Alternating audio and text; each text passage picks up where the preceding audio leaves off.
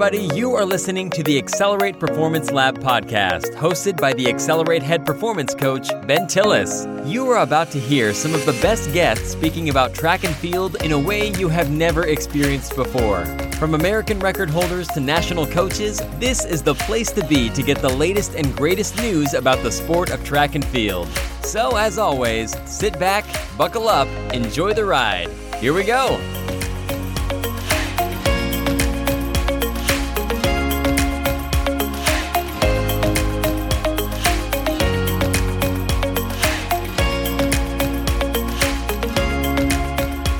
Hey, everybody, thanks for joining me again today on the Accelerate Performance Lab podcast. Today, we hit up part three of our three part series with Stillwater, Minnesota high school head coach Scott Christensen. This series has been wonderful to listen to Scott detail all the ways you can improve your athlete's performance while also keeping the risk of injury down. In today's episode, you'll hear him talk more about the mental side and how we can overcome and provide opportunities for our athletes to break through on the day when they need to do it. So, take a listen here. We pick up from where we left off about athletes changing from the 800 and how they can best transition into their Now best got- event. Now you've gotten to what I was about to ask, you know, and and maybe touch on two aspects of this, um, which is the question of of uh, within a system things you know what what is what do you have to look for and make sure things are different uh, both with you said they're coming from two different directions um, but also um, Yeah. it- say they are coming from the same direction but maybe maybe that's that that is similar um, and you got you got athletes again i mentioned before uh, an 851 and an 858 in the same year and you've had i think uh, one year a couple of years ago you have three under nine in the same year or right Yeah. around it yeah. um, and uh, and I've told people that before that one was running 20 miles a week, just a freak of freak of nature, um, and and would run one hard workout. He'd do four by K at 235, Yeah. right? Just insane. And then he wouldn't do anything the rest of the week. He'd warm up and go home, you know. And so, and then the other one was running by the senior year, running close to 70 miles a week, you know, and really, really putting in. He he believed he couldn't run well unless he was putting in every ounce of if you even mentioned that it might be in the training he would find a way to put it in you know you'd say six to eight he's not doing six of something right what how do you differentiate that Um, well, I think the, I've I've looked a lot at um, the work of Dr. Stephen Ingham, um, I N G H A M, and and he's got a book out. It's called How to Support a Champion, and he is the sport scientist for the UK, and Okay. uh, so he was around for the grand old days of Coe and Cram, and but he's also been just involved in in track and field and rowing um, for the last uh, 30 years with Okay. UK. so he's got access to everything and he's got a great lab and he and and so he's got access to good athletes and that's the problem with a lot of human studies beyond the fact it's just hard to work with humans is it's hard to work with good humans because good humans just don't want to give you access um, um, or interrupt what they're doing or right. They just right. don't. It's not going to help them, and they're very driven to make an Olympic team. Whatever. They're just they don't. They're not looking for the good of. They're not altruistic. They're they're Sure. looking for what's good, which is fine. But Ingham did a series of studies um, in 2010, and uh, he determined that um, in middle distance, 800 mile, uh, um, aerobic power um, was the determining factor um, 94% of the time. In other words, the Hmm. person, it wasn't always the deciding factor on if you were really good or not, but 94% of the time, you know what?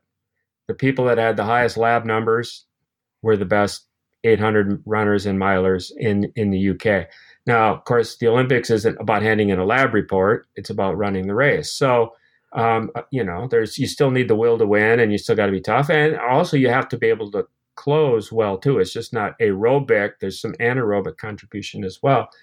So, um, to be successful, you have to um, develop aerobic power, and we do that generally through mileage, which um, um, it makes a bigger heart, more blood volume, all of the what we Mhm. call um, um, central part of, of aerobic power, and and and, um, and it's the big ticket items. The more blood, the higher um, um, hemoglobin count, content in the blood, the bigger heart, bigger stroke volume on the left side. But then there's the peripheral um, development of VO2 max that a lot of coaches miss, and that is um, the last stage of using oxygen, and that's the muscle removing the oxygen from the blood. Um, that's where myoglobin's important, and and it, it, it, the oxygen is moving by rapidly. Obviously, the athletes doing a lot of work. You got to move it out. Um, that is best stimulated and improved with work done right at your present day aerobic power or v, VO2 max. So, hence the reason you need to do not only mileage to develop your aerobic capacity and power, but the um, uh, reason you are specific in date pace uh, VO2 max work is to develop that peripheral portion. So, um, it's a long way of getting to the answer your question is some people are closer um, in their develop just with their genome. Um, others just need a little bit of stimulus. Others need to work pretty damn hard at it. Um, so um, it it all depends on growth and development issues. It, it goes with um, what what's their mileage background. Could they could they get their can they develop capacity just by doing some VO? Can, can how how much stimulus they need? Because all people needed a varying amount of stimulus. Sure. Um, and I had the luxury. I had a kid. Well, one of the kids you talked about that broke nine minutes, uh, Eli Krahn. Yeah, um, freshman. He has the the national two mile the, freshman record. Correct? Right, right, and and um, and he was uh, running with the. That was the year we had the three guys at nine minutes, and right. um, uh, one was the state cross country champ Wade Hall, and Wade, yeah. and and and Eli was just the our third guy. I mean, there's no way around. He was just tagging along with the other two, and they were running um, a pretty good, pretty high number for us. They were running some fast stuff, but their mileage was in the 50s at least. So, um, and Eli was doing it well. When those guys left, um, Eli ran into some injury problems when in, in his later right. years. Right. Achilles. Things. Achilles, yeah, yep. Achilles, basically. And you know, I got him down to almost that again on like 16 miles a week. Yeah. Um, you know, and and I just I, I, when he graduated, um, I felt like I'm glad he had the influence of the two seniors when he was a ninth grader because I really think that drove him. But beyond that, for the other three years, and he won a couple more state titles and and and he ran pretty fast. But I felt like I could have trained him any number of ways. I mean, it it it he just didn't need much aerobics. His his his developed aerobic power for him stayed with him. I mean, right. he, he, just had the the the and, and what we're trying to do, if you want to get into the nuts and bolts of science here, is what we're trying to do with training is we're trying to turn on genes that wouldn't be turned on otherwise. When you turn on genes, that is a process of genetic signaling, and that then signa- signals other processes to occur in the body. For most people, if you're not turning on those genes, they turn themselves off because it's just the, the way of life. You turn off what you don't use. Sure. Some people, they just, the signaling just, once it's turned on, it's turned on. Sure. Sure. You know, and, and for him, I just think it was turned on and um, it may have diminished a bit, but it didn't take me much work right um, to get him back up. And, and um, um we're, you know, as another example, we're kind of struggling through this. Are, is the season off or on right now in Minnesota? I mean, we don't know yep. for sure. Same with us, sure. Yeah. So I have the kids. Um, first of all, I'm telling them, you know, this is pandemic, and you follow whatever yep. you feel is safe. But if you're talking about training, just do the aerobic work because we've done, and I feel in their career, I've turned on so much anaerobic genetic signaling with them that if they do come back, it's I on can, in, in two weeks, five days, two weeks, yeah. two weeks. I can get yeah. you ready for a big race. Other yeah. people, it would take six to eight weeks, nine weeks maybe to to get up to speed, um, so to speak. But I just feel like we've just turned on and turned off these genes so many times, and and some kids that just have them on, um, like Eli did. So, you, but you never know. I mean, there's sure. there's no test, there's no lab work you can do. Uh, it's part of the for art the, of, for the fast responder, right? For that yeah. kid that you know, I, I uh, like you said, it's funny. You start working with any number of kids, and they they miss ten days or something for yeah. for something, and they're just these are your valedictorians, right? They're right. your type A, and they are just beyond panicked. I don't even want to toe right. the line. I'm not ready. And you just go, my goodness, I have seen a kid miss again. I go back to that kid that ran 858. Um, he uh, he was hurt. Well, he he rolled his ankle at GRIAC uh, uh-huh. his senior year. Rolled his ankle. Didn't train then, and didn't run again till the state qualifying meet. About and so you get about a month later, and then uh, ran the state meet, and then was going to take time off. Uh, sure. Went to the Nike Cross uh, regional um, and decided it was Heartland. Yeah. Yep. It was the year Addison won and Obsa yeah. was second. And, and, uh, uh, we got fourth and fifth. And what was funny was I put him on the list way back when, but he wasn't going to run, but he showed up, hopped in and ran and everybody was making a big deal about the end of his race. He's pointing and smiling. And yeah. when he ran 858, first kid in Iowa to do, he's saluting the crowd but it was weird. It's what you go back to, you know, again, I've heard it as a fast responder, something that you can tell these kids it's it's actually okay. That mm-hmm. you're probably going to be mostly fine. You are the best runner. His teammate as a junior got mono uh, five weeks before the state meet mm-hmm. and basically did nothing. And then came and ran 1525 at the state meet and won it. And you, you kind of have to try to remind those kids again, you can't determine everybody's going to do that. Some would come out and whatever, but um, like you said, that's an. Inter- I was wondering if you're going to get to the why that was, but you were saying there's kind of no specific reason other than the body. Sometimes it's almost. It seems like sometimes a r- fitness is almost even like riding a bike, which which would seem a little bit counterintuitive, but it's almost a memory how to run a 410 mile or something. Is there is there something to what I'm saying there? Well, there's resiliency, and that's I think what you're looking sure. to in the physical side. But I think there's also um, with the kind of kids we're talking about here, there's uh, a psychological side that there's a will to win that that trumps just yep. about about everything and it may not look like it's killing them and they're ready to drop but it, it is i mean they're right. they're right on the edge and they're pushing their systems um, above and beyond what and there has to be something that separates champions from right the people that aren't and i think those you know I, am very confident in my, my, my training program. I think it produces kids, but there's also some kids that did never quite got there. I mean, they're right. Everything showed that they were going to get there, and and I compared it with historical data from the guys that actually got there, and you know what? They just never got there, and I I, I don't think it was they weren't bad people, and I don't hold them against them. It's just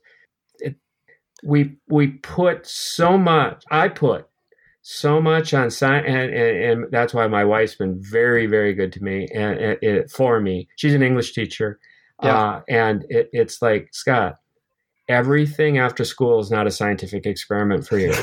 Right. You know it's it's not if you keep replicating you will get the same results which is what science is. Sure. Repeat it the same way you did it and the results should be the same and that's the value of science replication. If you don't have replication you don't have science. But you know what? With humans kids any human but especially with kids there's there's the mental side of it that's um that's the area you you're asking where's the big area there's the big area and sure. yeah there's the there's the when i look at athletics 50 years from now i just went back 50 years back to Costill right, studies, right, empowerment. Right. Now let's go ahead 50 years. It's gonna they're gonna laugh when they think that athletes at this period were using drugs. I mean, it's like you're doing drug tests, people were injecting. You know, if you're going to cheat 50 years from now, it's all going to be genetic mis- uh, manipulation, CRISPR, sure. editing, gene editing, that kind of. You're not going to. uh, and the, the minimal change in yeah the Yeah. and the other thing's going to be the the psychological part of it Yeah. you know how we understand um how Sort better we understand the you know. mind yeah how we better un- understand the mind it's it's um, Well, I've often said this, Scott, and and maybe I, I got it from somebody and don't remember, but I I've told people before when they've had a kid at that level that's really tough. I remember, you know, and you'll think I'm stalking you here, but I remember you, you know, Eli took a few years to win a cross country race, right and I uh, I uh, think about that, and I've said to kids before, the gap from second to first is bigger than the gap from second to last. Yeah. There, like you said, there's that thing that separates champions, Yeah. that that ability to step out into the unknown and go, if I take the lead here, that means I'm trying to win, you Yeah. know, or whatever. And so there's sort of that uh, that that chasm that exists. Uh, whereas, like you said, some people are just born. They they these are your guys that would be so pissed at you if you didn't put them on the four by four anchor yeah right, those are right. those are the ones whereas you've got ones and i had one that was boy was she ever a stud and we needed her all the time. She had second leg or third leg right? It was Yeah. i will wheel and deal but don't put me in a spot where i might not be able to come through. Remember you talked about wade uh, i think that week that he won the state title you said he knew he was going to win it. Um, but i've also had a kid that looked and for all the world like it was going to dominate and felt like a million bucks and just looked at me as this is game over and finished 30th you know? Um, Yeah. any things that you think sometimes play into that Well, you know, I've been thinking through my career that I, I've never really had. Well, Eli, excuse me, Ben Blankenship. He- I remember the one race where, again, he was our third runner. Ben was, um, and it was a track race. It was the conference meet, and um, he was just in the in the mile, and and um, as as our third guy, and I was standing with. Um, our rival coach, coach from another school, and he looked over at me. Goes, "That little kid's going to win it." And I said, "No." I said, "No." I said, I said, "There's a, uh, there's other good runners in this race," and and I said, "Plus, we have two better." And right he goes, "No, I could just tell by the way he's running." And I said, "Well, I'm looking at him too." And he was in about fifth, sixth spot with Sure. with two laps to go, and he he won it. And and maybe I had watched him so many times that I just kind of get locked into what I see. yeah This guy hardly ever saw Ben run. Maybe a you know a couple times during Yeah. the year. He wasn't even their distance coach. He was just the their hurdles coach that was standing. Sure. He just looked at it. and He saw something that I never saw, and and that was the day he he that was his big breakthrough. And and Yeah. he, um, I've had more go the other way. Yeah Um, surprised me in what they what their next race was sure that, that wasn't so good. Um, um, it, it then just kind of made that big breakthrough right in front of my eyes. So, yeah yeah um, and and I, as a coach, I when my athletes are are well, I think of Wade. Wade Hall won the state cross country meet right um, in twelve and um, uh, 2012, and I mean we went out to Heartland. It was a week Yeah. later uh, yeah i remember and he ran so poorly and and and the only thing I can think of is I always saw his routine. Um, it was always just pretty deliberate and kind of the leader of the the guys. And Yeah. I walked over by the group at the start of the near the start. It was about 15 minutes before the start because they they kind of shoo you out of there um, at Heartland. And I go, "Where's Wade?" And they said, "Well, he kind of wandered over that way." And they pointed towards that trail and the river. And I walked down there, and he was just sitting on a log looking at the river. And I go, Wade, come on back, man. We got a the race going to start. And then he ran poorly. And, you know, I, I don't know if he was overthinking it that day. We never really spent much time right debriefing. I mean, sometimes the post-mortem Yeah, does it doesn't bring anything yeah. back alive our team didn't make it. They'd been to nationals the year before. We had a better team in 12 and we just didn't make it. We got beat. That's what sports is. We got Yeah. beat. We got Right. beat. But I take that, you know, personally, when a kid makes a big breakthrough, is always that second kid can't beat their rival, but then they beat their rival or, or Right, they, right. they beat the older kid. I always just heap all the praise on the kid. yeah right But when I have an athlete that in one week, uh, Mhm. for no real reason, not do so well, I pretty much shoulder Yeah. the blame on that because it's not physical. There's no way it's physical. It's just the the mental stew that I was brewing that week hmm either freaked him out, scared him, or I was too casual. Um, I just said, "Well, let's just get this Heartland over with, so we can get back to Portland." You know, Right. a- and I- I don't know what I said, but I I really don't. But what I'm saying is, um, whatever I did, obviously wasn't the right thing, um, um, because he didn't he didn't do it. Well, and as coaches, I think that's a valuable lesson that um, for kids to uh, for kids to uh, to know is that you know we, we it is their breakthroughs. These are their moments. These are the Yeah. things that you know they're the one they're the ones that came in, you know, and and uh, they're the ones that did that. You know, at that high level, they're the ones that came through and and did the thing that we hoped they would do in that big moment. Um, but uh, at the same time, as you said, they they put so much and want to do so much for us. There, there's no reason usually on the back end to do, like I said, that big long postmortem. Some parents want it, you know, what what Right. happened, what happened, Right, what right, happened, what happened, and most of the time it's you know it's like you said, there was just something. We primed the pump. Right. And sometimes maybe you put diesel in the instead of gasoline in accidentally and you just go, man, I know they're ready. I saw them, you know, I again Yeah. again going back to uh, Ainsley, she her freshman year, she uh, undefeated, dominant, got fourth at state, uh, way off where she normally would have been, and then middle of the week ran a 455 mile time trial. And then you know you go oh my gosh it was just a fluke. Goes to nike and bombs again you know or Yeah. whatever. And you Yeah. know and uh and uh, just one of those things you go okay it's clearly not her fitness. It's not a lack of whatever but the buttons being pushed were not the you know did not take us to the floor i thought the elevator needed to go to. And well scott i you know i uh um, man, I could do. We could probably do this all day and keep going on forever and ever. Uh, I'd love to, you know, uh, uh, follow back up uh, sometime here when we're actually back training, but uh, uh, training and racing. But uh, any anything else that uh, you know, kind of putting a bow on anything from today that uh, you would like to touch on and. And uh, you know, I guess most of this is speaking to Iowans right now, and and uh, anything that uh, you think your neighbors to the south uh, you'd like them to know.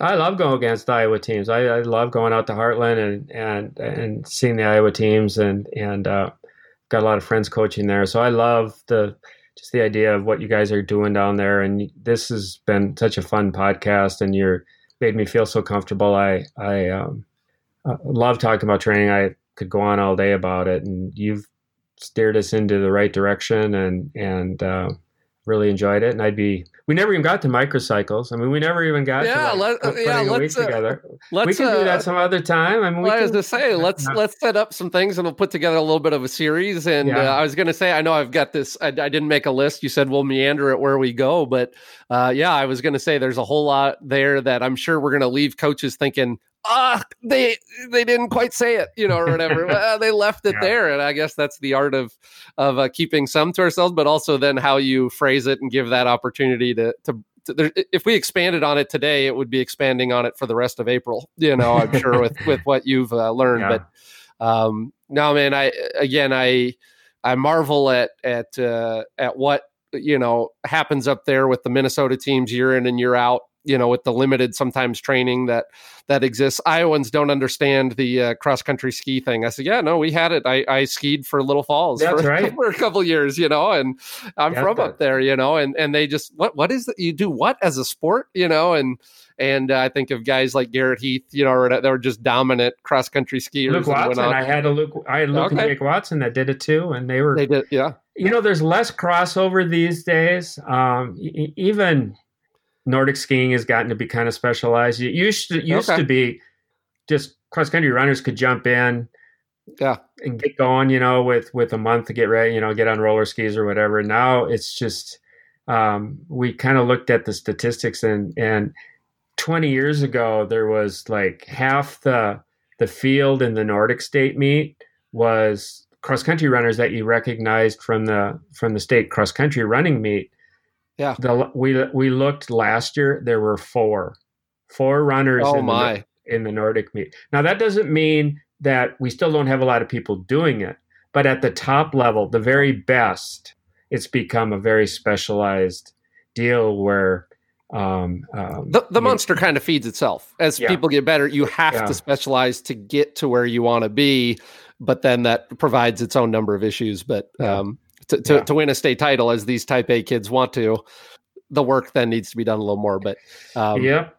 Hey, so let's put that on the docket then. We'll get a time down and uh, let's let's put microcycles down as the thing then where you, you said it. I, I think that's stuff people want to hear. So uh, let's put that down for our next time. And uh, Love it, Ben. You know, I, I'd be excited to do it. So I'll, I'll reach back out to you um, and, and we'll we'll make a time and and uh, maybe I'll field a few questions and, and things from some of the people here from our podcast. And and uh, feel free to share it uh, out there uh, in your guys' world too. And and uh, we'll see how many people we can get uh, helping them out with with the knowledge you've you've sort of stored up and and always love to share. So um, thanks again scott. I, I this this meant a lot to me even if it hadn't gone out in a podcast but uh, appreciate the time and look forward to talking again soon Yeah, thanks, brother. You run a great pro- podcast. Thank you. That was Scott Christensen, head track and field and head cross country boys coach for Stillwater High School in Stillwater, Minnesota.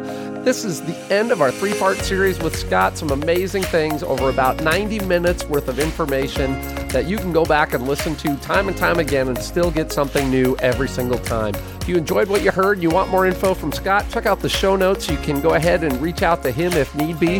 Again, give us a follow in the show notes as well so you can stay on top of all the new coaches and all the new athletes we have dropping in interviews coming over the next few weeks. We hope to see you then.